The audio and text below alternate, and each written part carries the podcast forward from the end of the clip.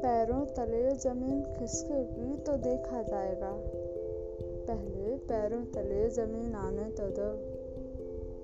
मंजिल मिलेगी या नहीं, ये सोचा जाएगा।